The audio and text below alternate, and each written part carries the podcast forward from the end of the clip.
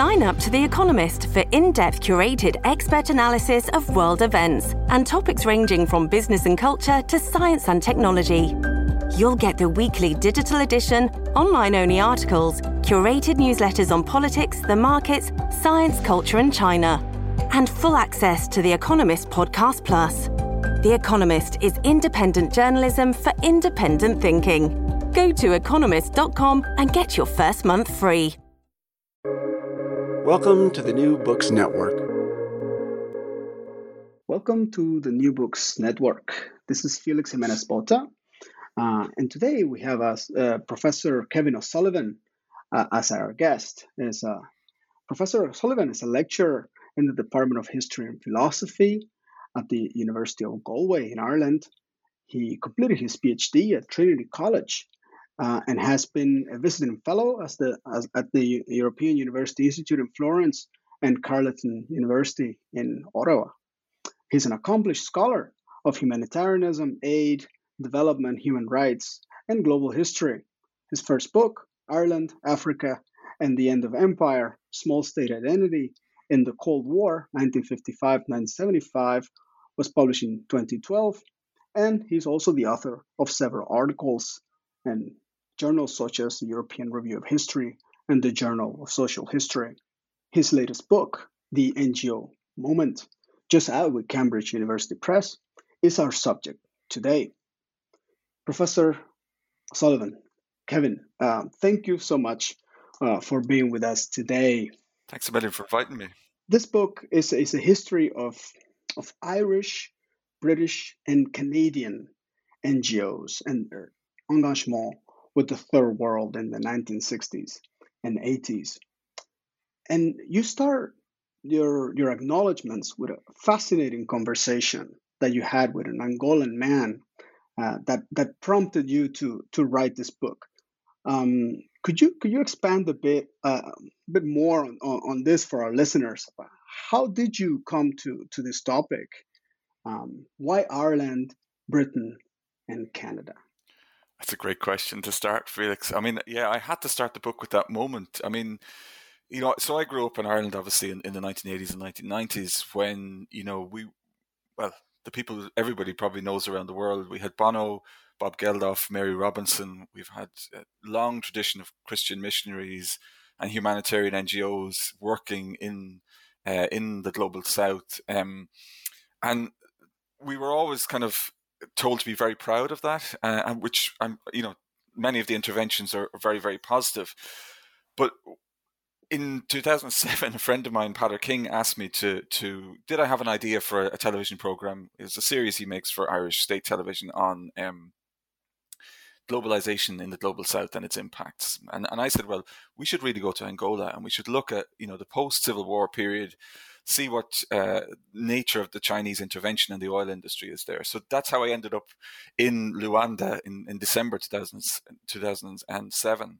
And I was sitting at breakfast. You know, it was a, it was a, it was, I was staying in a Catholic guest house, partly because uh, Luanda at that point you couldn't get a hotel for about a year and a half because it was so expensive uh, as well. So I was sitting in this really nice Catholic guest house uh, kind of a communal breakfast table. And, and I was chatting to this guy beside me who was, you know, I'd say maybe in his 70s maybe a little older. And he, I was just explaining to him why I was there, and and he said to me, you know, oh, you Americans are all the same. And I said, well, no, no, I, I'm actually Irish, you know. To which he said, that doesn't matter to me. It's it's just another intervention from the West coming here, and a very kind of extractive visit, you know, to to just take the information and leave, you know. Um, and that really just it stuck with me, Felix. I mean, I was near the end of my PhD at that point. I wrote a book about, uh, as you mentioned, about how Ireland's um, identity was largely shaped on an international stage, at least by by decolonization, and particularly by the decolonization of Africa. But that that instant just really stuck with me because it just made me really question fundamentally those norms that we've been told to believe in and the kind of patterns and the nature of Irish intervention. I mean, I'd already started to do that with, with the PhD and, and the first book.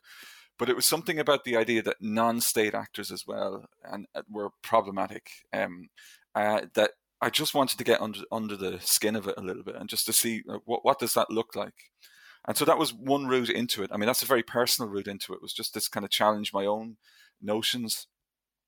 The second thing was just I think we had a it comes partly from the sector itself, but also just from the way that the histories had been written. That there was a very kind of bottom up history that NGOs emerged in this period. You know, they they became this kind of uh, dominant kind of conduit between the West and and, I, I, call it the third world in the book because that's you know the, the name that was used uh, at the time. Um, but I kind of felt that that was just a little bit too easy. that it that it wasn't. Re- I, I felt that as I kind of started to scratch into it, and the things I'd done for the first book, when I'd really looked into the Biafran crisis, it it seemed to me that the idea that it was just a popular movement was slightly problematic. So I started a project to to try and um, just to try and see okay well when did this happen and why did it happen? Why do we have the humanitarian or as i call, call it the broader kind of compassion sector that we have now? So the book kind of encompasses human rights kind of global justice fair trade um, and development as well as emergency relief. Um, and then i thought well how do i actually frame this? How do i tell this story?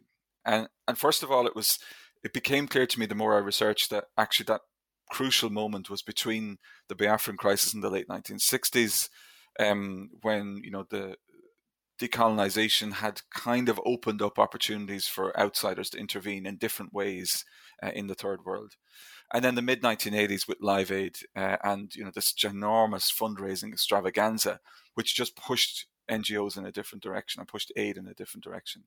And then I thought, okay, how do I tell this story? And there's been lots written about France because MSF, Médecins Sans Frontières, or Doctors Without Borders, you know, are, have been very well researched. Still, lots to do actually on them, but you know, we, we know a lot about how they function. Um, same kind of I felt with the American actors. We we do know quite a bit about voluntary aid from from their perspective. Less so, I felt when I started the book um, about kind of some of the Anglophone countries who were, were very interventionist and whose NGOs have been very prominent uh, in in that period. And so I decided, okay, well, if we if I take Ireland, which I'm very familiar with, Britain as a kind of a counterpoint, you know, as a you know, Ireland very much framed itself as an anti-colonial, and and you know, we have this experience. Therefore, this is, I mean, that's a highly problematic way of thinking about it, but that's the way it was framed. The British, you have this, you know, attempt to kind of construct itself as a post-imperial power, NGOs as a, as a different way of intervening in, in the global south. Although to me, the continuities, as I've outlined in the book, are very evident. And then I thought, okay, well, what's what is the balance between those two? And I came to Canada, which I think kind of wants to be this kind of global helpmate but has also got you know lots of issues within its own borders, you know, with, with colonialism, and has you know has its own roots in empire. So it, it just became a nice kind of uh, triangle to kind of test out some ideas that I felt might be common across uh, across kind of a number of Western contexts. Now, granted, individually their stories I hope come out in the book because you know as I dug into it further the context mattered the local context matters at different points and different connections that those countries and their NGOs had with the with the global south mattered and then I thought actually to balance that out so I've tried to to see the book as a as a as a multi-layered story. So I, I went into government archives as well in all those countries, and I also looked at, at international organizations, the World Bank, uh, the EU, uh, and uh, the OECD, um, just to make sure that I would kind of get uh, the different layers of action and, and to, to, to see how those threads kind of and how those globalizing kind of ideas moved between a very kind of local um, community base right the way up to, to the international diplomacy level. So that was a very long answer to, to your question, uh, Felix. But there's a kind of a personal and there's a and there's an academic thing. I think the personal was the thing that sowed the seed for me. But then once I kind of started to dig into it academically, it, it became this big question for me that I wanted to answer. Yeah, and and all these aspects that you mentioned are really uh, the big strength and the innovation of, of this book that, that you you really look at the, different layers in civil society and government and you have that nice transatlantic uh, dimension that you can compare very well between what is going on British Isles in Ireland and, and in Canada, which I found really, really, really fascinating. Um, but we'll we'll talk some more, of course, about that.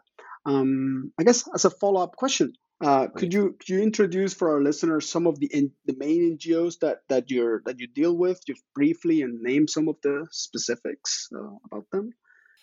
Yeah, absolutely. I mean, the, there's a there's such a wide array of actors, and actually, one one of the things that fascinated me, and I, and I was trying to bring out the book is, I mean, I called them an NGO movement because of this broad spectrum of action that they actually do, and so what I what I tried to do in, in each case was to was to take the NGOs um, that would kind of represent that broad spectrum of action. I, I looked at the major NGOs in each in each case.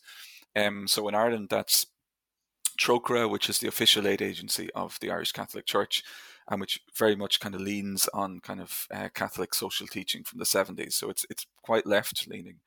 Um, and Concern, which is much more of a kind of an emergency aid based organization.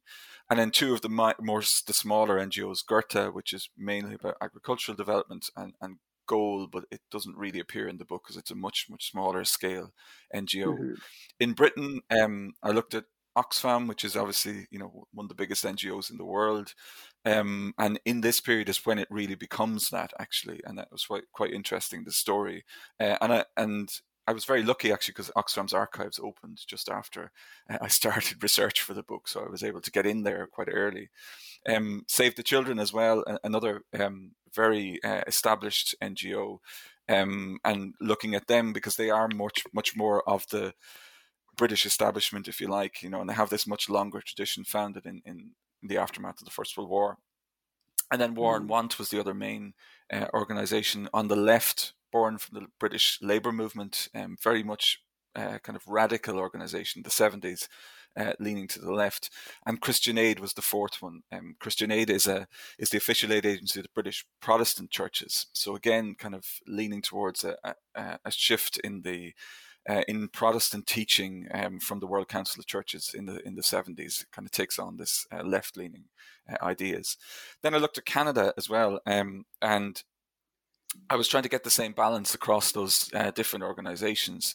Um, and I looked at Oxfam Canada, which which is is linked to to Oxfam UK. Um, as part of that kind of Oxfam International Network, but radically different in its makeup in, in, the in the 70s it changes very much goes towards the left. And so that became a really interesting case study of, of how an ngo evolves.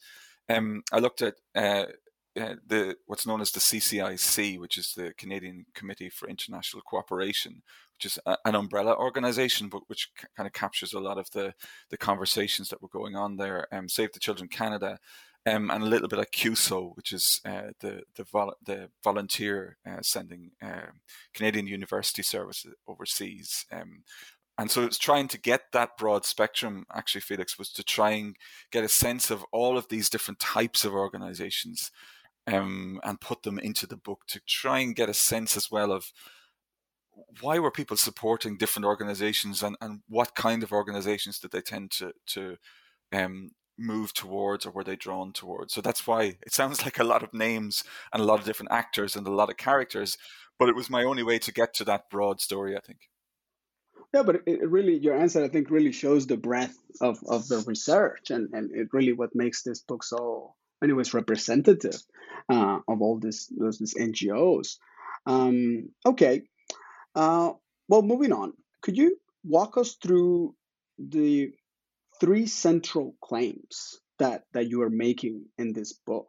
And and how do you see yourself fitting in the historiography of human rights perhaps uh, because the book is published by uh, in the, in the human rights uh, series uh, which is edited by by uh, stefan ludwig hoffmann and and sam moyn uh, and perhaps tell us which, which books are you primarily in conversation with here? Which scholars are you responding to? Yeah, this this has been a brilliant series. I mean, I'm so delighted that it's that it's come in, and, and there's been there's been such a kind of uh, the, the, series has been terrific. I think in in taking a very broad view of of human rights or kind of those topics, um, you know, and and just to be, you know, there's there there's such a a broad range, and that's why I kind of felt my book would feel at home in it because it, you know you've got lots of different kind of text dealing with different elements of the same of, of very similar stories, which which kind of cross over.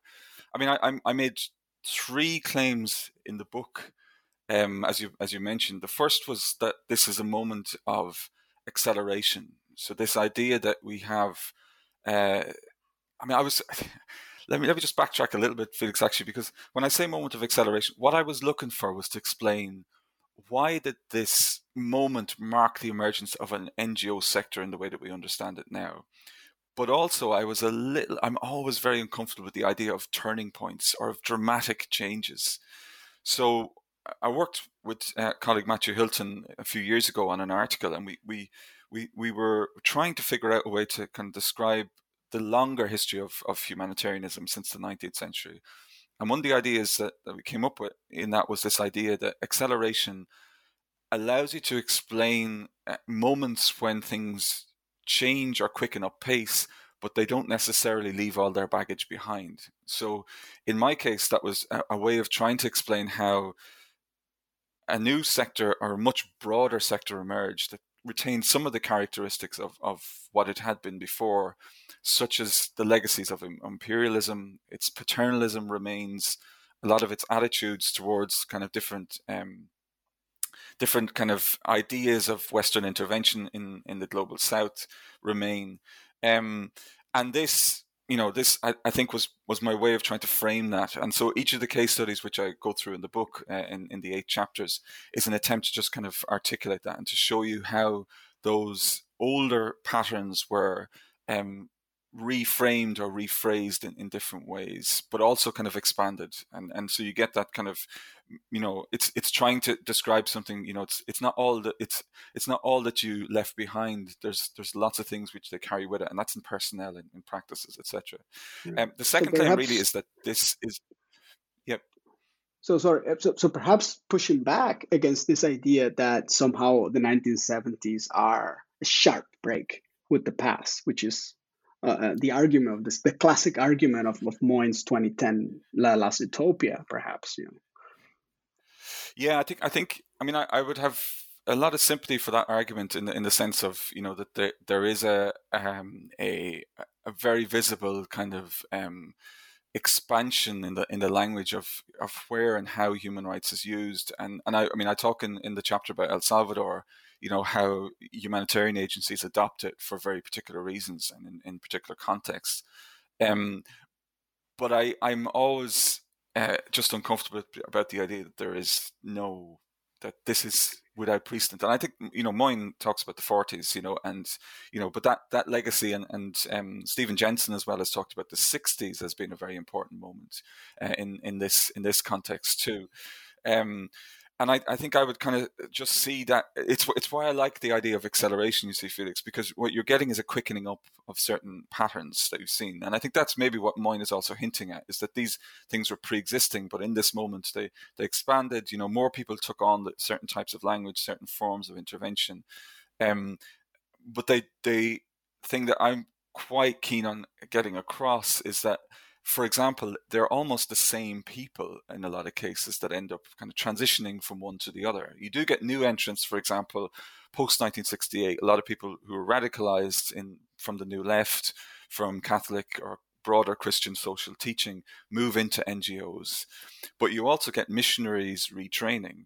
You get uh, ex colonial officials retraining. So that's where I think acceleration makes a lot more sense to me because it, it can be the exact same people you know working alongside new entrants to the sector. So that that's kind of where i would see my uh, contribution is just to describe how that's happening. And it's the same in the field of development as well in human rights and and in uh, emergency relief. I think it's across all of them um, that this that this happens. And so i think the 70s is a critical moment but it's just a way of kind of adding a little bit of nuance again to, to that story and, and to, just to be cognizant of, of where it had come from and particularly in a in a post um, uh, in a post 1960 kind of you know moment where you have um, at least um, nominal independence or you know uh, the emergence of new states and and the retreat of one form of colonial power um, but they're also kind of trying to figure out are there are there new ways in which Western intervention in, in, in the third world eh, how did it change how you know it didn't go away effectively and that was one of the issues which I kind of wanted to address as well going back to your very first question, which was, I mean, that was the thing which confronted me chatting to to this uh, Angolan man in 2007 was, you know, it's you're just another form in a continuum of, you know, Westerners intervening here in in sub-Saharan Africa. So, mm-hmm. yeah, thank you for that. Um, well, let's dig in into the the chapters. Your your first chapter deals with the Nigerian Civil War of 1967 to, to 70, also known as the Biafra conflict. And in past years, several historians such as Lasse Heerten, Dirk Moses, and uh, Florian Hannig have devoted substantial attention to this conflict. Now, what would you say is the number one reason, the biggest reason why Biafra is important for your narrative? Oh well, this is. I've been looking at Biafra for so long, Felix, and it, it just, you know, I, I, I, in the book, I suggest that it wasn't the first moment when you know, um, Western uh, NGOs moved into the post-colonial um, uh, world, um, but it is a hugely significant moment because it happens to capture public attention across uh, effectively across a number of different countries in the West. I mean, uh, you have my three case studies, but I mean, it's also capturing attention in Germany, in the Netherlands, in, in Scandinavia, you know, and it's right the way across. It's, it, it's this moment of I think television plays a crucial role in this because it's it's the first televised famine. It's a very visual thing, which Lasse Heerten has written a really brilliant article recently in the American Historical Review about the, the visual nature of this conflict and the imagery that was used. Um, and it's it is very it has that impact which is just different from what had gone before, and that's that's why I wanted to open the book with it. I mean, the concept that I use really in that first section of the book, the first two chapters, but particularly in Biafra, is the idea of access. This was the moment where um, you had a slightly different form of um, non-state access to what had traditionally been a, a, British colonial territory, but now you have NGOs from around the world actually operating in it. So I think that's a crucial, crucial change. Is that you know you're you're now generating new expectations about where NGOs should work and that they should intervene and they should be present. The other reason it's, it's significant is because of the, as I, as I mentioned in the book, is is the pre-existing links that, that were already there in, in that case. So in the Irish case, it's the missionaries. I mean, it, that creates you know such a radically different narrative than if they hadn't been present. I mean, even in Biafra itself, when when Biafra declared itself independent in in 1967, there were um, around 700 Irish missionaries there. Um, so that's a huge number, really, actually. And and they created this kind of this created this direct link between you know Irish people and and this crisis, like for, for good and for bad, as I as I outline in the book. Um, you also had you know these direct connections between Britain uh, and and Nigeria, obviously because because because of its um, you know it's only uh, seven years after independence, right, that the the war breaks out, and so the the humanitarian response is framed very much in those terms as well. Um, and then the Canadian case as well is built on certain pre-existing uh, links, but the reason it's it's such an important moment is because they get transformed into something different. I mean, I, t- I start the chapter with, with a little story about the airlift, um, which is such a, a visually striking uh, thing to to uh, to donors that you have these planes flying into this region under the cover of night. You know, it's very dramatic to deliver this aid. You know, some of them get shot down, um, and so you get this kind of this very dramatic story emerging, which prioritizes the idea of Western intervention in in the global South but also the, the other the other thing which I mentioned in the chapter is it's also the doors were opened from the third world. So I, I, I in the last part that, that chapter I, I detail how the uh, the Biafran authorities and the Nigerians dictated where and how the NGOs could work. Um, and often cases you know they were manipulating effectively the aid you know and, and that's been a long running discussion about you know how to what extent the, the ngos allowed the war to go on far longer than it than it should have um, with all of the the problems that come with that and all of the suffering that comes with that. But in in the in the chapter i think it is a really significant moment because for example the biafran authorities uh, allowed you know NGOs to to land at, at the same landing strip as the uh, as arms are being flown into. So you know there is an element of just this this different context, you know, where it's post colonial. You know, you're you're being drawn in by television, by this huge media campaign, by those personal connections as well, which open doors for people to the third world, often for the first time in this form of, of humanitarian emergency um, again, the acceleration comes in because before that they would have had the connections in different ways, and now they're being being rearticulated in this kind of emergency relief context. So it, it has a huge kind of impact. It also has an impact, just to say one last thing, because it leaves a legacy.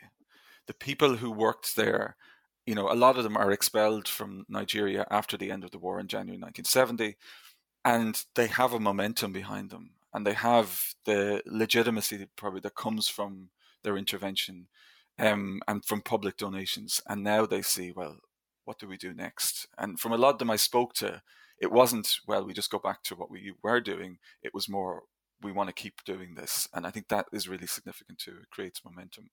And, and many of them just, just went over to East Pakistan, it seems, right? Because uh, I mean, it's fascinating when chapter two, you, you trace uh, all these NGOs that just get together. They're old pals who've collaborated, and now they, they meet in, in South Asia. Um, and and in that chapter two, you make some several fascinating claims. The one I the ones I found most most intriguing uh, is your claim that NGO descriptions of refugee camps and, and Bangladeshi victimhood both flattened regional and cultural differences and elevated the salvation of biological life as the most important task uh, for humanitarians. Now, my question is to what extent is this novel? And to what extent is this just the way humanitarianism operates normally? That's a really good question, Felix.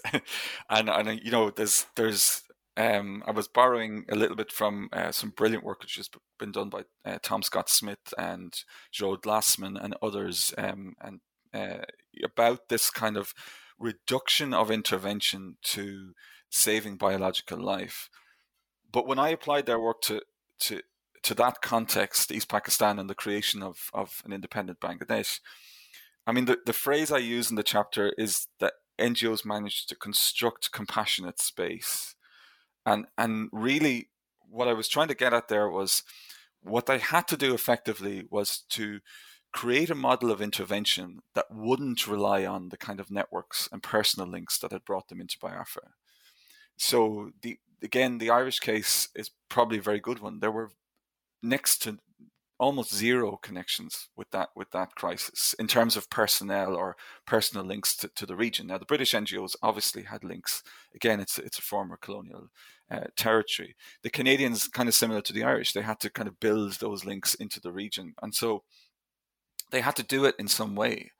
Uh, I mean, they had always. I think NGOs have always kind of worked on the on the margins, and particularly after the Second World War, um, they they were very concerned with ideas of nutrition and modern ideas about you know what levels of nutrition and what levels of um, of um, age should we give and can we measure that and that really accelerates into the 50s into the 60s this moment in 1971 i think is critical because of the way that they use that in a different way to articulate a vision of intervention which can be done anywhere in the world. It can be replicated anywhere. At least that that's what I saw. The more I dug into it, the more that became convincing to me because what they were effectively doing, I think, was saying to themselves and to the public and their donors, the question was, why are we here? You know, and and the question then became, well, we're here to save people's lives. And how do we frame that? Well, their, their actual way in was not at the beginning of the crisis in March 1971, you know, which is the beginning of a really brutal war and a massive movement of refugees. I think around 9 million in about eight months crossed the border from what's now Bangladesh into India. But it was in early June 1971 that the NGOs actually accelerated their intervention, but it was through the threat of cholera and their attempt to control that with vaccination. And I think that to me spoke to me a lot because it was very much a medicalized you know, it reduced everything to we're going in here to, to just to do this. and it allowed them as well to um, marginalize the political questions really. I mean I, I, I as i say in the chapter that's really crucial to constructing the, the, compassionate space. They're very aware of the politics of what's going on. They're speaking to the refugees. They can see the brutal brutal impact that this conflict is having on people in that region. But for them they they longer term narrative of intervening in, in the anywhere in the third world relies on them being able to justify it in terms of intervening just to save lives. And in this case, you know, the, the narrative becomes well, it's we'll put pressure on, on the international community to stop this conflict, but that's their job. Our job is to save lives.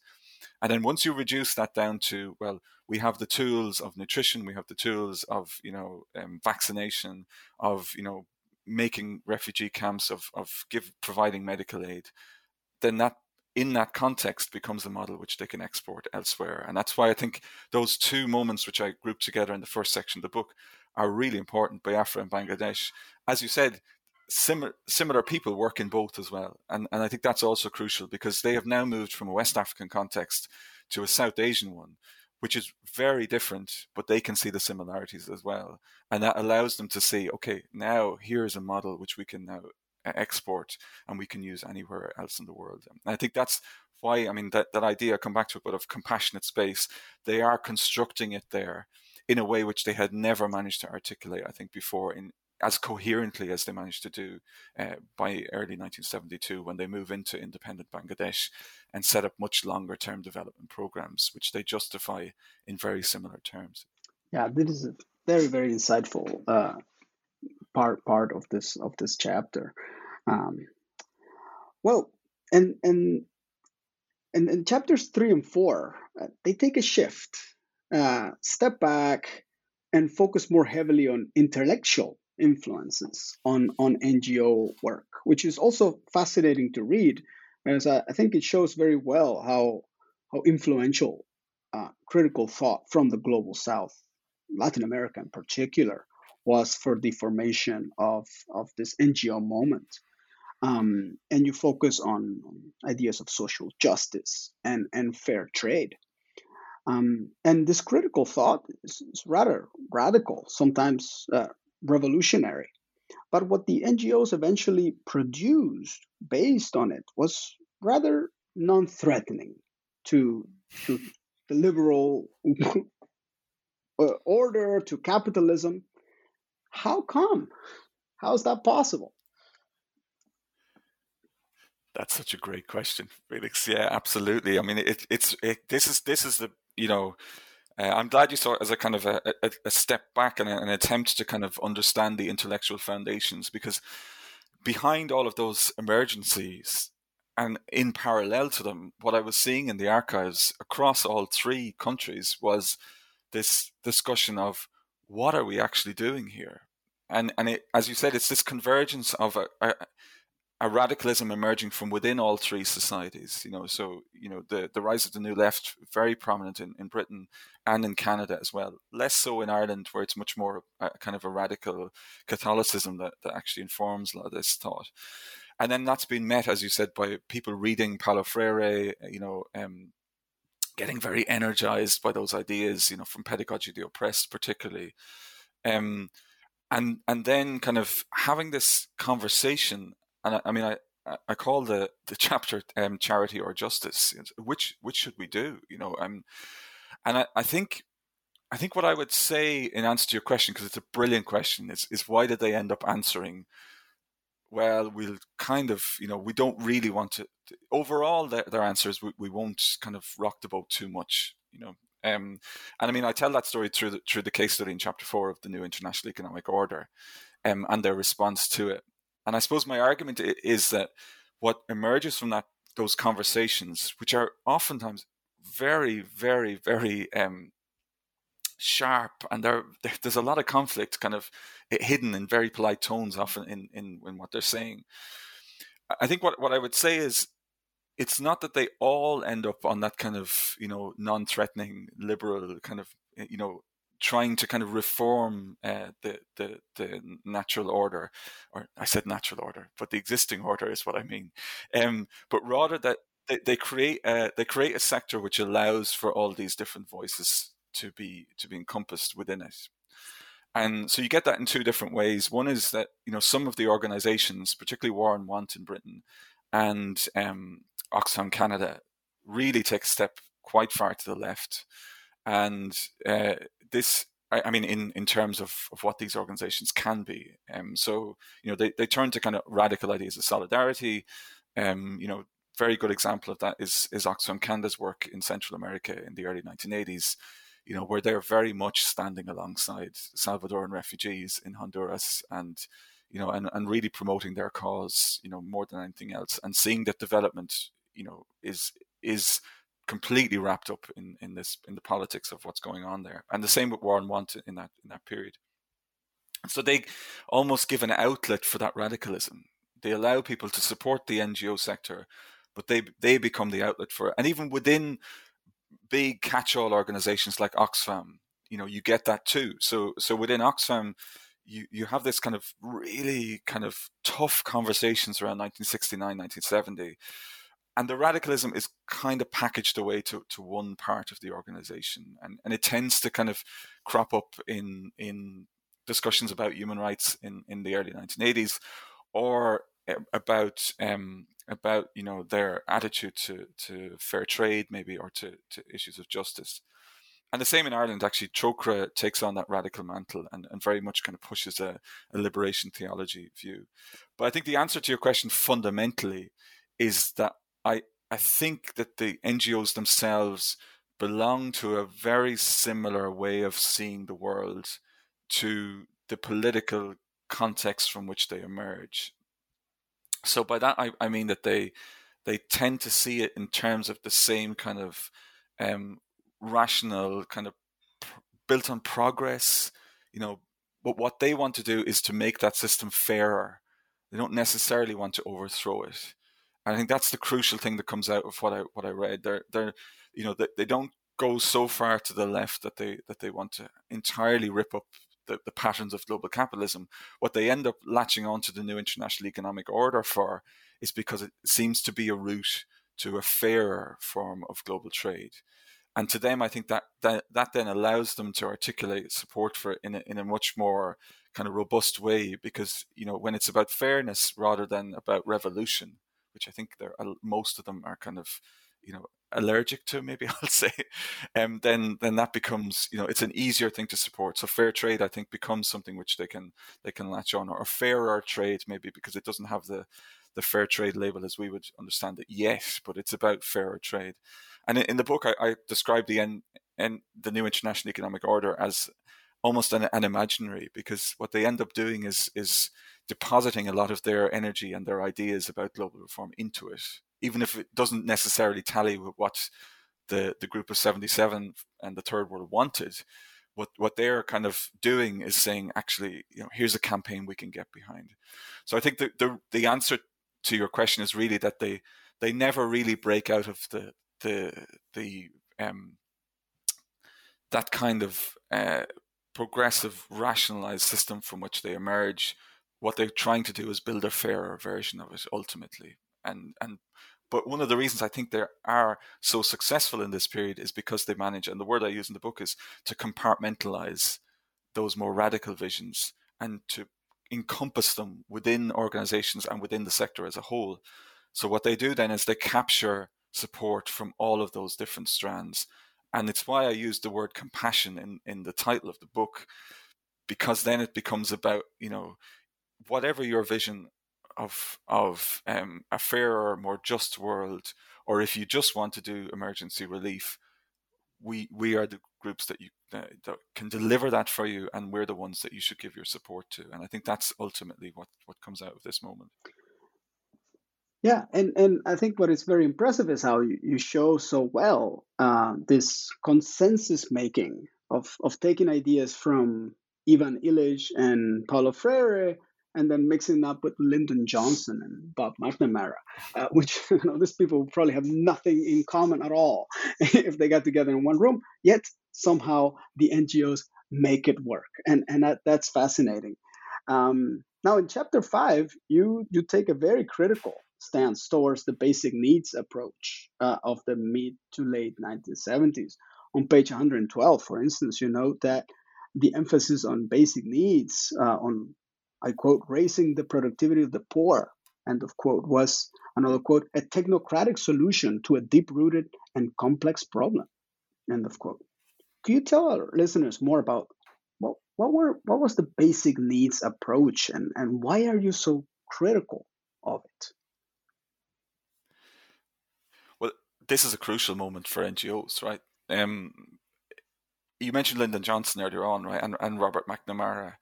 You know, and McNamara obviously is very famous for his role in Lyndon Johnson's government for, for different reasons than he became famous for later in, in the 1970s. But when he became president of the World Bank in 1968, um, he he kind of is at the head of a of a moment of change for what international development could and should be. And so this is coming, as I explain in the book, from lots of different quarters, from academic quarters, from religious quarters. This idea that the top-down, trickle-down model of development after the Second World War clearly hasn't worked. It's you know it, it's it's a failure as as they say when they assess the first UN development decade at, at the end of it in 1969. It's just it just hasn't worked. It hasn't lifted people out of uh, out of poverty. And so as I describe in the book, you know this this ideas began to kind of percolate of looking for an alternative to that. And one in particular, which would, as they as they end up articulating through basic needs in the end, which would target kind of measures of what McNamara and the World Bank called absolute poverty. And so that's the crucial shift that happens. It's away from the trickle down towards a kind of a village level or community level intervention. And what they do through basic needs, um, which has been interpreted again, it became a very broad, uh, uh, became a vessel for a very broad set of ideas. But when you distill it down, fundamentally, what it's about is kind of targeting um, certain indicators in in health, in education, and in areas where you could actually um, effectively um, give people a, a foundation from which to build themselves upwards, if you see what I mean. So it's to try and kind of lift the level, or this is the way they articulated it, and the vision that they came up with uh, at the bank in 1972, and which became the kind of staple for for bank policies afterwards. This is the, the vision that they targeted. If we target these very fundamental indicators of poverty, and if we can change them at that level, then what we will allow people to do is to is to kind of move on from there to to as I say in the book to make themselves kind of economic actors independently themselves rather than waiting for the trickle down to happen. So it's it's a really dramatic shift, you know, and and uh, you know and, and people like Barbara Ward as well, very uh, very very influential in this. The, the, economist who had been, you know, who had been an advisor to to Johnson, who was. Uh, who had been involved in, in Vatican II, the Second Vatican Council as well, um, and then becomes influential in her role at at, uh, at I think she was an economist at Columbia uh, in New York in, in the early uh, in the early 1970s. And so you're getting all these these ideas kind of crystallize. The reason this is so important for NGOs is because that's where they were working already, and and so they are already doing those village level projects, community level interventions. And once they kind of latch on to Johnson's idea, um, then they literally say, you know, if if the World Bank is serious about this, and if governments are serious about this kind of basic needs approach, then we're the ones to to to deliver it. Um, and I, in, in the chapter, uh, I kind of tell the story about how that then leads to the creation of um, much much kind of more sophisticated forms of donor support for for NGOs and particularly kind of government led um, interventions and where they you know they get drawn into the system then. I mean I, I i stole the title of a pink floyd song for one of the headings in in the chapter which is welcome to the machine. Um because it you know it very much is you know once you start that kind of co-financing model which they do begin so in quick succession the british the european community and the Irish government in the mid 1970s set up these co financing programs where they will fund development um, at that level. And that ends up by the early 1980s with what, what are known as block grants, where you're giving kind of money to NGOs without necessarily having to approve individual projects. And so that kind of binds them together into, into into this kind of broader system to which they eventually belong.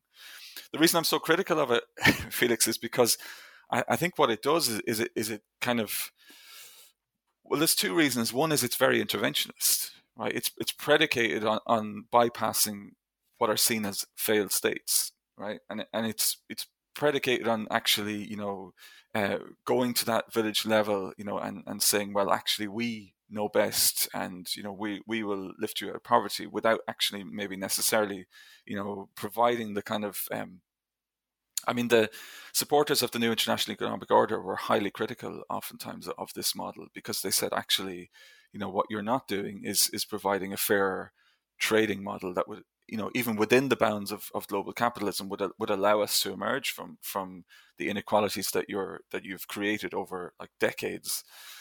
But what and also what you're doing is undermining our sovereignty by by going right past us to, to this level of intervention.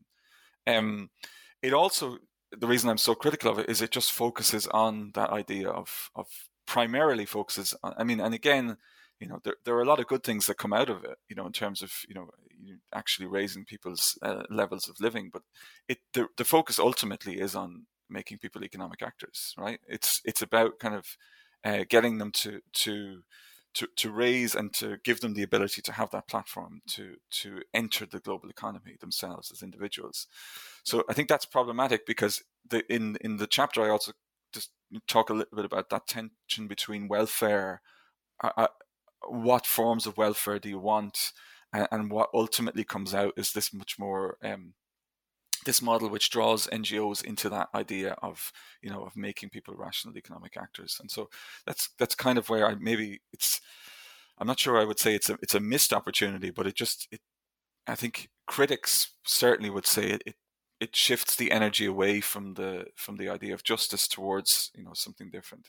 And and it does seem redolent of the civilized ambition of the of the 19th century right? Which is which is some, a, a point that that that you make very well. Uh, um, no, and, and in the middle of all this shift to basic needs comes the Cambodian crisis.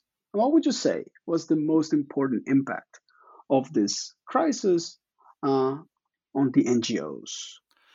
So this is such a fascinating crisis, partly because you know it's um, uh, it's partly the birth in some ways of a new generation. So a lot of the people who worked on it, and Bertrand Taithe has done a fantastic work on this, just on on how you know this this is a moment where you where you crystallize a group of people who are working in a region who later go on to lead a lot of NGOs and to move to very high uh, high positions in, in in different parts of the aid industry across international organizations.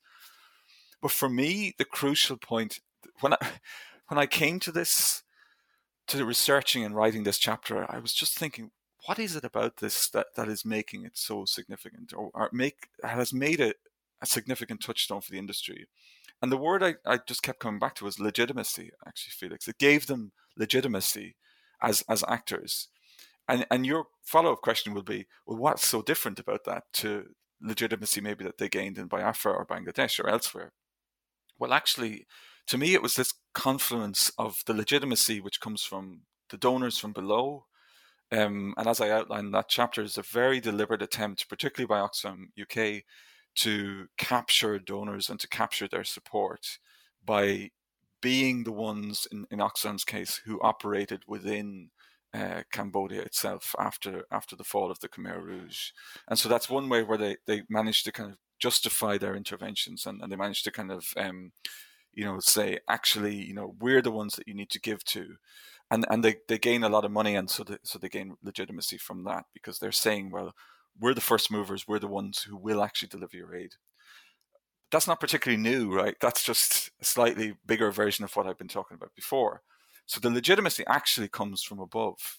And I, and I think this is the reason why I wanted to write the book in the first place, is because I always saw this as not just a bottom up movement, but as one which is created, where the spaces have been created for it to act. And so that moment, the fall of the, the Khmer Rouge, the ginormous crisis that results from it, particularly on the border with, with Thailand, is also a moment where the UN and the international system begin to try and standardize their responses to emergency relief. And as I outlined in the chapter, they are I mean, they may not have ever done it properly, right, or come up with a proper answer to it.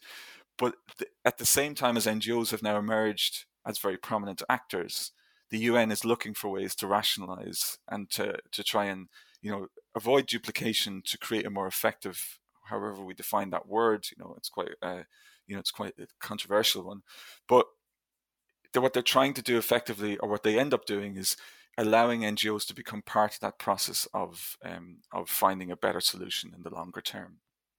And so, as I as I mentioned in the in the chapter, you know, there are very kind of maybe they, they look marginal to the story, but I think in the longer term, they're significant of meetings where NGOs are invited, for example, in, in Geneva between the major international organizations through the 70s, which is just according them a seat at the table, I think is the ultimate thing I would take from the chapter, you know, where they're, where they are now kind of becoming part of that system in the way that which basic needs brought them into the development system. Now in parallel, they're being brought much more um, formally into the, into the humanitarian or the emergency relief system. And so even working alongside UNICEF or um, collaborating more formally with ICRC and and the the major agencies in that region.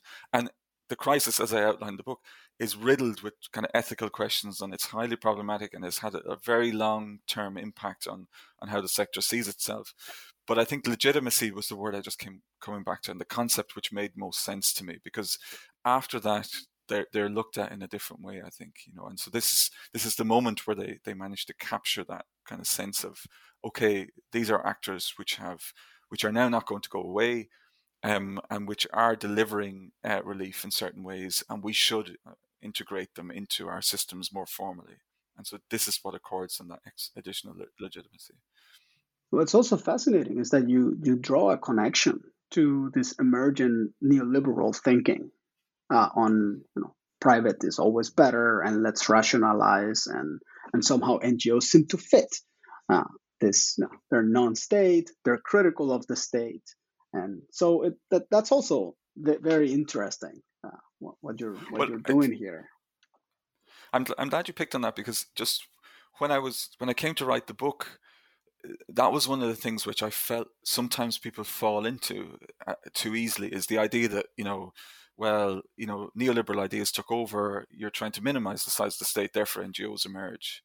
I think I think as an explanation on its own, that's just not it, it, doesn't it doesn't work. It doesn't fit. But once you put it together with all these other things, as you as you've kind of hinted there, then it mm-hmm. becomes you know a, a much more convincing argument as part of a bigger argument of legitimate, legitimizing their actions. So, you know, once you get that shift towards a different, you know, view of the role of the state, but concurrently you get this, you know, bottom up support for NGOs and, and legitimizing their actions in that way, and this kind of legitimation from the international agencies, then it becomes potent. I think on its own, the neoliberal argument doesn't hold as much for me, but actually taken together, it, it becomes a very, very potent argument.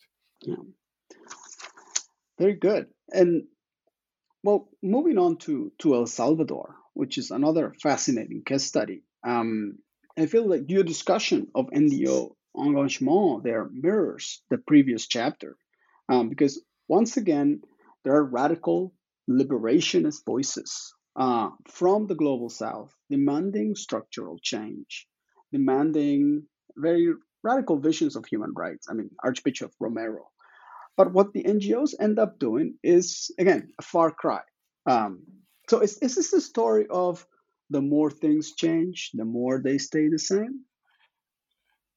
Yeah, that's a really. Uh, I can see where you go with that question. It's a really good one, Felix. Thanks very much. Yeah, it, it, this is this was. I mean, I have to say. I mean, just just as a preface. I mean, this was, you know, it was a very difficult book to research in a lot of ways because you're kind of distanced you're distanced a little bit from uh, the brutal brutal things that you're reading about all the time you know i mean el salvador was just unbelievably hard to, to read just because of what was going on there and and i think you know just you know it was just yeah it, it, i just i just wanted to dwell on that a little bit because i think just to, to not brush over what what we're re- what I was reading about and writing about in this case it was it was really really you know just wading through um, conversations with refugees and conversations with people on the ground and, and, and trips was just really, really difficult, actually. I mean, and, and here I am, like 40 years removed from it, and, and just trying to trying to make sense of what made people act in that way.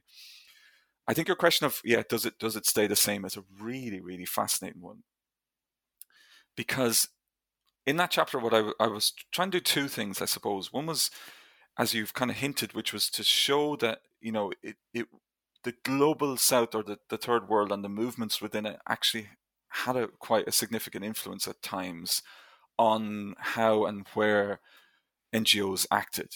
And I, I, thought that was critical because I hadn't really, you know, um, when I went into the project, I hadn't thought about that. That's something which kind of came to me through the archives, and, and the more I dug into it, the more I saw that they could be kind of conditioned to act in certain ways. But that also was, was often very, very pragmatic, you know, that, and in this chapter, it's really about the turn to human rights as the articulation of support and as the best way to kind of, in the eyes actually of eventually or ultimately of of those actors in El Salvador was to was to use human rights as a tool through which to gain Western support for their movement. I mean, that's very reductive, right? I mean, I, I, don't, I don't mean to, to reduce it that way because lots of people supported them as well because they supported their vision of, you know, um, uh, in the same way as people supported the Sandinista in in, uh, in Nicaragua and and broader kind of left uh, wing movements in the region. Um, and so that that's one element of this story, I think, which is actually really crucial, is, is why did NGOs turn to human rights? But embedded in your question is why human rights rather than a much more radical form of solidarity, right? Which which might lead you to, you know, let's say actual solidarity, which Oxfam Canada I think really did attempt, which was this idea that you know actually we we you know if we're serious about the the really fundamental idea of solidarity, its hierarchy is gone. We stand beside these people. We believe with, with them and we believe in, in their movement and, and we will do everything to achieve it. Whereas to me, the, the ultimate recourse to human rights, while it was actually quite radical for the NGO sector itself to, to move towards that kind of condemnation of, you know, the, the abuse of, of human rights and it comes, as I explained the chapter, from that 1970s moment, which which Samuel Moyn and, and Jan Eckel and, and, others have written about very well. Um, it comes, the impetus comes, and the language comes from that. It's seen as radical in a lot of cases because it's seen as something which is, you know, um, as I think Jan Eckel has described it, an, uh, a non-politics politics. So you get that sense that they are still being political, and they're very reluctant at first to go down the human rights road. But ultimately, and I think this is where you're going with your question, ultimately, it also belongs to the same kind of forms of compassion in the sense that it can be about saving human life rather than necessarily about kind of radically uh, attacking the structures that maybe are causing the the um, inequalities or the oppression in the first place. And I think ultimately that's why they were they gravitated towards it because it was the to me it was probably the most r- radical vision that they could gain support for or that they could articulate uh, within the kind of mindset with which they actually approached uh, the third world um, in in the broadest terms. Now, that's not to say that you know you didn't have much more radic- radical ideas filtering in, and, and, particularly when you look at the the Christian organizations and obviously the Catholic ones, they're quite taken by the ideas of liberation theology. Um, and they do kind of very much express their support in those terms. But actually, I, have got one example from Ireland which I think might actually be useful in explaining why they don't go down that route as much. And it's it's it's from a book which was written much later, around 1990, about Trócaire, and and interviewed, and uh, the, the, person is is unquote or, or unnamed uh, uh, off the record, obviously uh, in in their quote. But this Trócaire uh, officials said that if the Irish public actually knew what we spent their money on, they probably wouldn't give us the money anymore. And I, and I always thought that's that is really fascinating. It's very telling that what they were effectively doing there was in they were very much themselves probably in sympathy with um, with uh, the the movement in El Salvador, with the ideas of liberation theology, and with broader movement across Latin America. But to actually sell that, the most radical thing I think they felt probably they could do was human rights. Um, partly because you know amnesty by now was was becoming much more prominent. People were getting used to that idea of radicalism, but it it still it took a little bit of the sting of of the political out of out of it. So, for example, when Ronald Reagan came to Ireland in 1984, you know, visiting as as U.S. presidents with some sort of Irish ancestry often do, looking for his roots, you know, you had um, you know Irish nuns, priests, lots of people who who knew about the situation there on the streets, you know, you know, campaigning for the human rights of of the Salvadoran people. So, and and actually the, the, broader region, obviously, but they were focused on El Salvador at that point. And so I think that it becomes a radicalism which is. I don't want to say acceptable because it's still a very radical thing, right? I mean, I, I, I don't want to demean kind of support for human rights in that way, but I think that that became, you know, as radical as they could countenance or they felt maybe they could sell to donors. And even and even internally the debates about whether you even articulate that that I saw within our organizations like Oxfam for example were very very fraught you know that they're not sure can we actually do this? While and this is something which I, I probably should insert here but comes back again during the, throughout the book is there's often a difference between the, their staff in the field on the ground and the people at home in the West. That's something which I saw throughout the book. And in this case, very, very visibly, people who work for these aid agencies on the ground in Central America, whether you know whether they can actually, most of them can't work in El Salvador, so they're in Mexico or they're in Honduras, and they're all saying, "We really have to do something about this. This is just brutal." And whereas at home they're much more kind of, well, actually, no. If if we do this, and particularly in a Cold War context, if we begin to side with the with you know uh, with left wing movements, then we're leaving ourselves open to charges of of this criticism and of, of others. Whereas human rights offers a way to be critical uh, and to hold some of those governments to account without necessarily supporting left wing revolution, if you see what I mean. So I think that is where you were going with, with the question. I think it's a very good one because I think that's that is absolutely crucial to, to the compassion that I think emerges from this period. Absolutely. I mean, and, and then you show how conservatives could get behind human rights because they saw it as well protecting individual life, whereas mm-hmm. more radical liberationists uh, had a more holistic, I would say, conception of human rights, and but but they could speak that same language, right? And and, and that's crucial, just so just, fascinating. Mm-hmm. So crucial please, to please. that, Felix, I think, is is that the is that the um, groups on the ground as they, as they were conditioning uh, the as they as they knew they could reach the West through the NGOs, they realized I think very quickly human rights would be the way to gain support for their campaigns. I think that we shouldn't kind of overlook that pragmatism and and the fact that you know there is this kind of uh, south north narrative happening here in terms of kind of conditioning a story and gaining support and, and using you know, realizing the human rights is one way to do it as well. I think NGOs, the NGO story in Central America is is very much that's very much part of it. Mm, absolutely, and I think this dovetails very well with Molly Molly Todd's recent book on on human rights in El Salvador and and the comments that that she makes of a, of a similar argument there. So really really good. Um, all right, well, moving on. Um, one, one of my honestly one of my biggest surprises uh, in reading in reading your book uh, came towards the end, and your critiques of Band Aid and Bob Geldof. I'm I'm a fan myself. Uh, so uh, especially the term populist humanitarianism uh, was surprising to me because of the rather negative connotation that the term populism has today. Um, but then you show how Geldof himself actually used the term populism. He called himself a populist humanitarian. Although I am not so sure that the word had the same connotation then as it has today. I wonder. Um, could you lay out how transformative uh, celebrity activism and, and popular music were uh, in this refashioning of NGO work in the 1980s? Um, and, and why do you think that it had I quote, uh, very questionable outcomes, end of quote.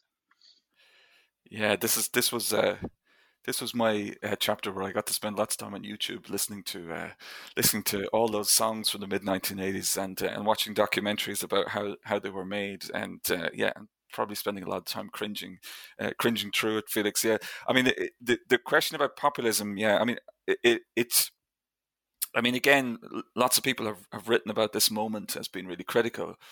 Um, and really important for celebrity humanitarianism. What what I was what I was doing in the in the chapter is, is two things. Well, actually, it came from the archives, right?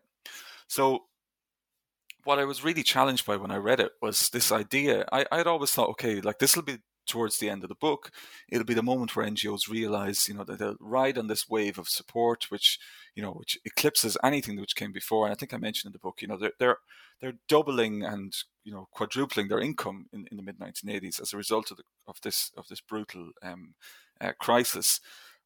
But the more I read, the more I realized how separated they were and how afraid they were and concerned they were about this new form of public action and I, and I I thought, okay, well, how do I describe this, and how do I describe what happens? Um, and I have read uh, Geldof's um, uh, uh, autobiography. Is this it?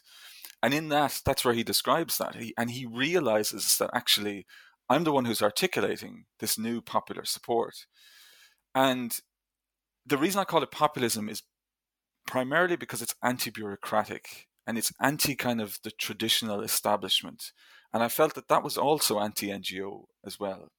And effectively, in in some ways, I mean, like the NGOs benefit massively for it, which is which is just your your the, the second question, which I'll come back to in a minute. But it, it just really struck me the more I read about it, the the less the NGOs knew what to do about it. It, it was actually incredible. I mean, they they effectively internally are saying most of us actually arrived in this sector in the late 60s, early 1970s. We don't belong to this generation.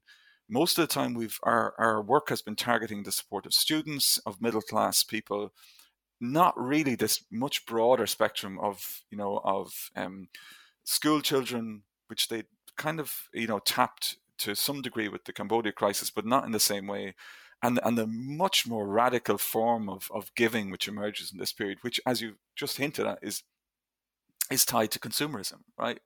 and it's tied to you know uh, this new pop culture and it's tied to this new kind of generation which they had in some ways i mean i think they would probably admit that themselves dismissed you know uh, i opened the chapter with a quote from um, uh, someone who worked colm regan who worked for trócaire uh, the irish ngo in the mid 1980s where he he basically said who would have thought that this would be the generation that would do this?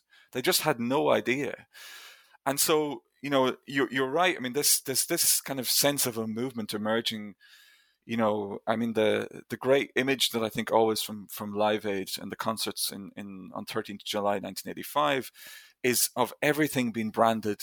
You know, this T-shirt saves lives, or this program saves lives, or or whatever you're buying. This this baseball cap saves lives. You know, and I think that that moment just they it just got away from NGOs and they just couldn't understand what it was. And as you said, Geldof himself did really understand it. You know, he he grasped that what he was doing in in the late 1984, early 1985, was setting up an organization which would articulate a vision which was anti um, what he saw as administrative kind of lag, like that things would take too long, what he was articulating was a much more direct form of action. I think that's why I came to the idea. And I agree, like, you know, populism has been used in lots of different ways more recently. In, in this case, I mean, this is the way I, I kind of see it. It has a kind of a, it keeps some of those core tenets of, you know, anti-bureaucracy kind of, I mean, the core thing about Band-Aid was always that it was intended to disband itself that it was intended to only be a short term organization. It was just convenient, just set it up, that it wouldn't do its own projects, that it would just give the money away to other organizations. And I think, I think as an expression of that populism, if you have to have an organizational form of what Geldof wanted, then that was it, really. I mean, it, and it did disband um, eventually by 1987. And I think the reason I think it's questionable um, outcome so I like I had to struggle really with why do I end the book with this? Why is this the end of the moment? And the way I came to it was that it it introduced NGOs to a totally new form of giving, which they didn't understand, but which they came to be able to harness to some degree, be, partly because of the amount of money that they got from it. And so this leads up to a, a different moment, you know, from uh, which accelerates, particularly after the, the the end of the Cold War. But it it leads them to um, say, okay, well, how do we actually harness this energy? And one of the lessons, unfortunately, that they learn is is that the kind of imagery that Band Aid used, which we're probably all familiar with through Live Aid, which is you know effectively you know starving children or dying children in an awful lot of cases, um, and that makes money and it gains popular support. I mean, the the statistic I use in the book is that you know about ninety one percent of Irish adults did something for uh, for famine relief. In that's in, an impressive uh, number. It's unbelievable, actually. It's just when I read that, I went nine out of every ten people. And so the reason it's problematic is because it embeds, even though the the sector knows what it's doing, and and internally it's highly critical of Band Aid and says, look, this imagery is projecting we need to do something about this but the momentum that it had was i think was too much and and they you know they they do all of the thing i mean there's the images images of africa report in 1987 which tried to establish some ethical parameters for how you act and, what kind of images you use um, in, in the uk context. Um, but at the same time you know the, the power of that kind of bottom up kind of uh, populist kind of uh, energy they they felt that they had to tap into and the way that they did it was was I think in the longer term by you know by moving much more towards that that form of campaigning. I mean I was at a seminar a few years ago in, in Dublin where which was just you know it's full of people from the NGO and uh, the broader sector. And somebody said when will our live aid moment be? And I, and I I thought to myself surely you don't want another one of those. But actually, I think that kind of helps to understand, you know, that, that they see it as a moment where, you know, where popular support emerged for, for an idea and got behind it and that they could harness it. And I think that it, it just changed the way that they talked about AIDS in, in a fundamental way. And it also changes the sector as well, Felix, because it, you know, so much money comes in, they're able to kind of uh, broaden their bureaucracy, they're able to build a bigger um, bigger aid industry, and then that leads to the kind of um, much more expanded model that comes in the 1990s. Well, um, I'm moving to my last question, uh, and I guess given given that there is no shortage of of crisis, I mean, right now the Ukraine would be the, the best example.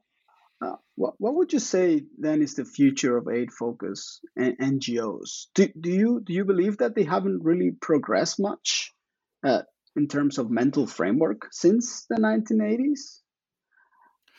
That's a really good question.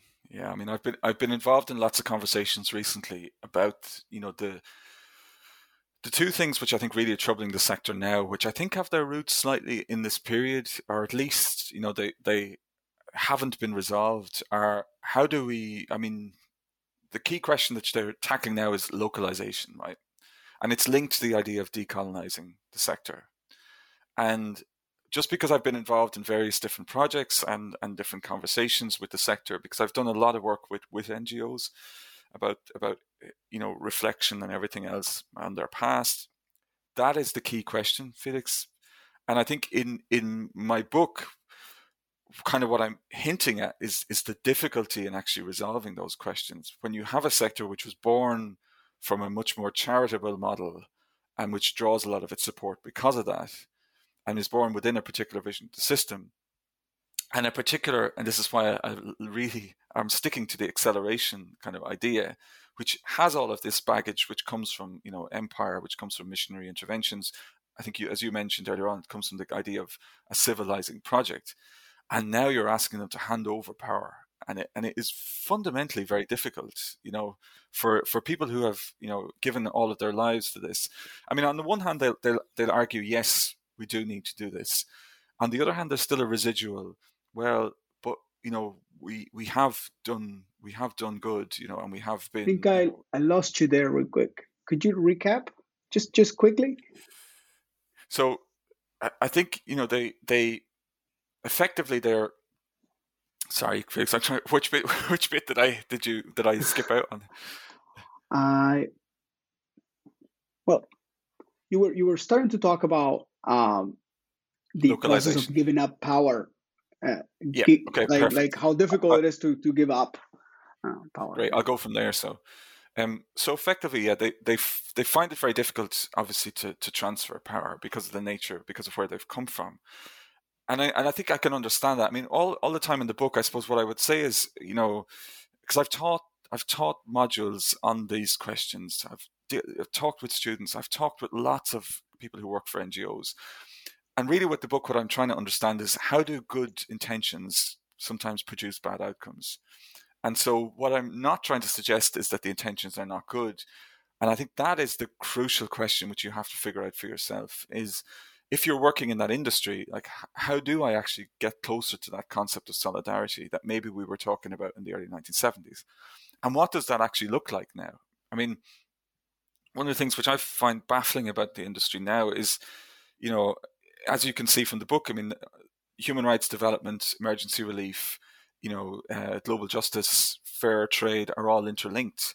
Whereas now the, the, the, sector is much more kind of siloed. I think, you know, humanitarians work on emergency relief, development tends to be separate, human rights in, in a separate section. And I think just the, the intersection of those is, is becoming more obvious and the importance of that those intersections becoming more obvious to the sector.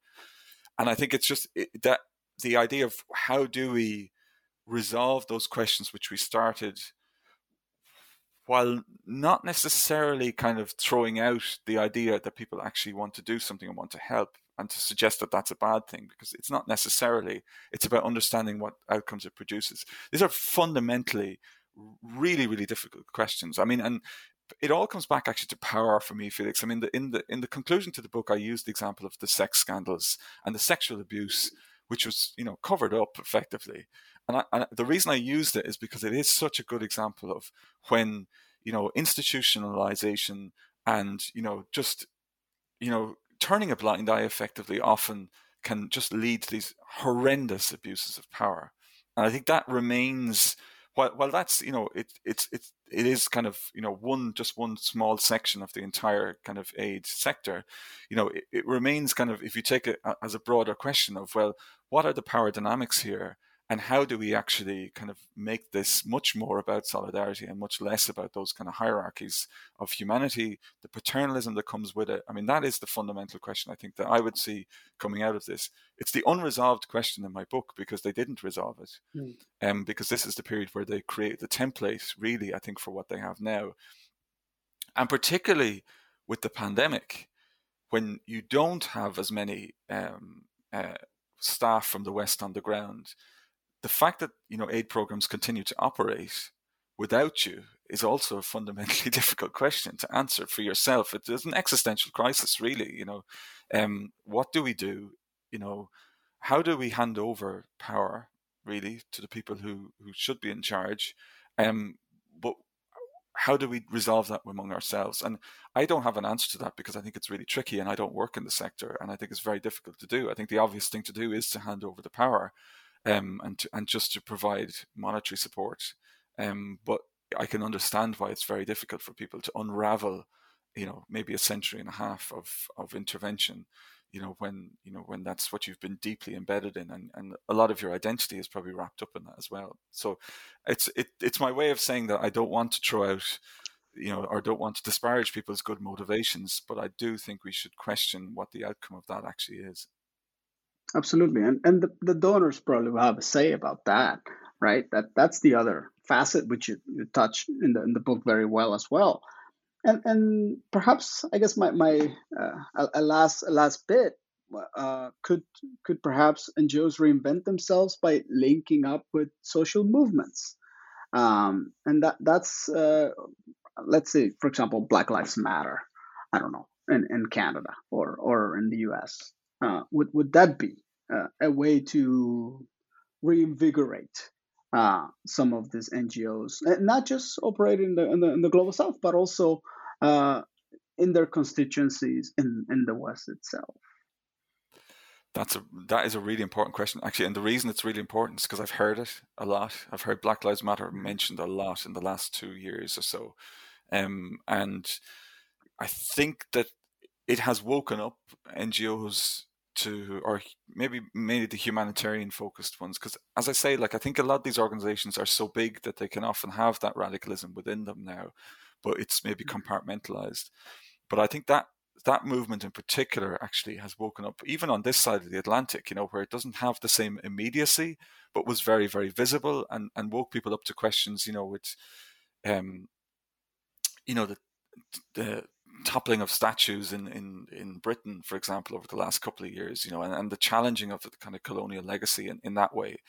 I, I agree with you, Felix. I think that is one way which I think they're already thinking, you know, that this is one way where we can be kind of more radical and maybe more in tune with a, with a new generation and, and their approach to, to this world. I mean, it's something which often comes out of conversations I have with students. And I should say they were very important in, in making this book because I've, I've taught these themes a lot and I've learned a lot from my students. And, and often what I hear from them is, is, is, as you suggest, more of a concern with those issues of, uh, of justice. Actually, if we, if we broadly group them under that heading, and I think it is probably one way which they're already thinking about. Well, how do we make ourselves relevant to to a new generation which is more concerned with with those issues? And that is inherently linked with that idea of decolonization and localization. You know, and and eh, like I'll just give one example, one very quick example, which seems to me to link to that question, and which I've heard come up because I've done a little bit of work with NGOs on Somalia recently, and that's a location where it's almost exclusively locals who work for aid agencies within Somalia for security reasons.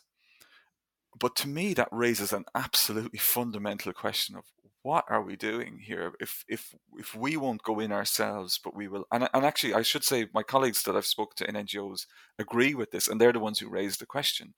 But I think mm-hmm. that's that is also related to this much much bigger question of like you know, um, who do we put in in the front line here?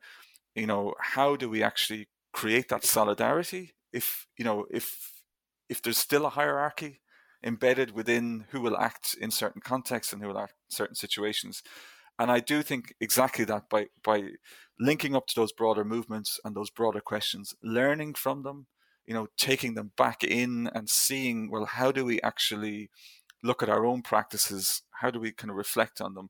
They're often very good at doing this, I think, as a sector and have been always, um, even in the period that I'm talking about.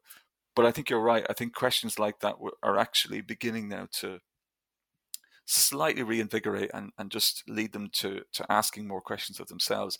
And maybe if, if we maybe call it holding up a mirror to themselves, you know, and, and, and looking and saying, well, what are we doing in these locations? And, and this has really challenged us to think about, you know, the, the embedded power inequalities within, within the kind of relationships that we have. And I, I'm just really intrigued to see what happens next because I've heard so many conversations about localization and I can see all I've seen all the different sides of it. I mean, it still seems to make a huge amount of sense to me, and I I think you're right. I think international donors may be the ones ultimately to force whatever agenda comes out of this, partly because they're the ones who have the money. So. On that note, Kevin, thank you so much uh, for uh, spending this time with me and the New Books Network. We've discussed the NGO moment, the globalization of compassion from Biafra to Live Aid, uh, out with Cambridge University Press, Human Rights Series. Thank you so much, Kevin. Oh, was brilliant. Thanks so much for having me, uh, Felix. And, and these were great questions. I've really enjoyed chatting about the book with you. And uh, yeah, I, I'm, I'm, i think there's lots of challenges for the sector, but I hope this book is is, is read and and uh, and uh, talked about at least a little bit. And I hope it makes it helps in some way to reflect on some of those questions that you asked at the end. I have no doubt it will. Take care. Brilliant. Thanks so much, Felix. That was great.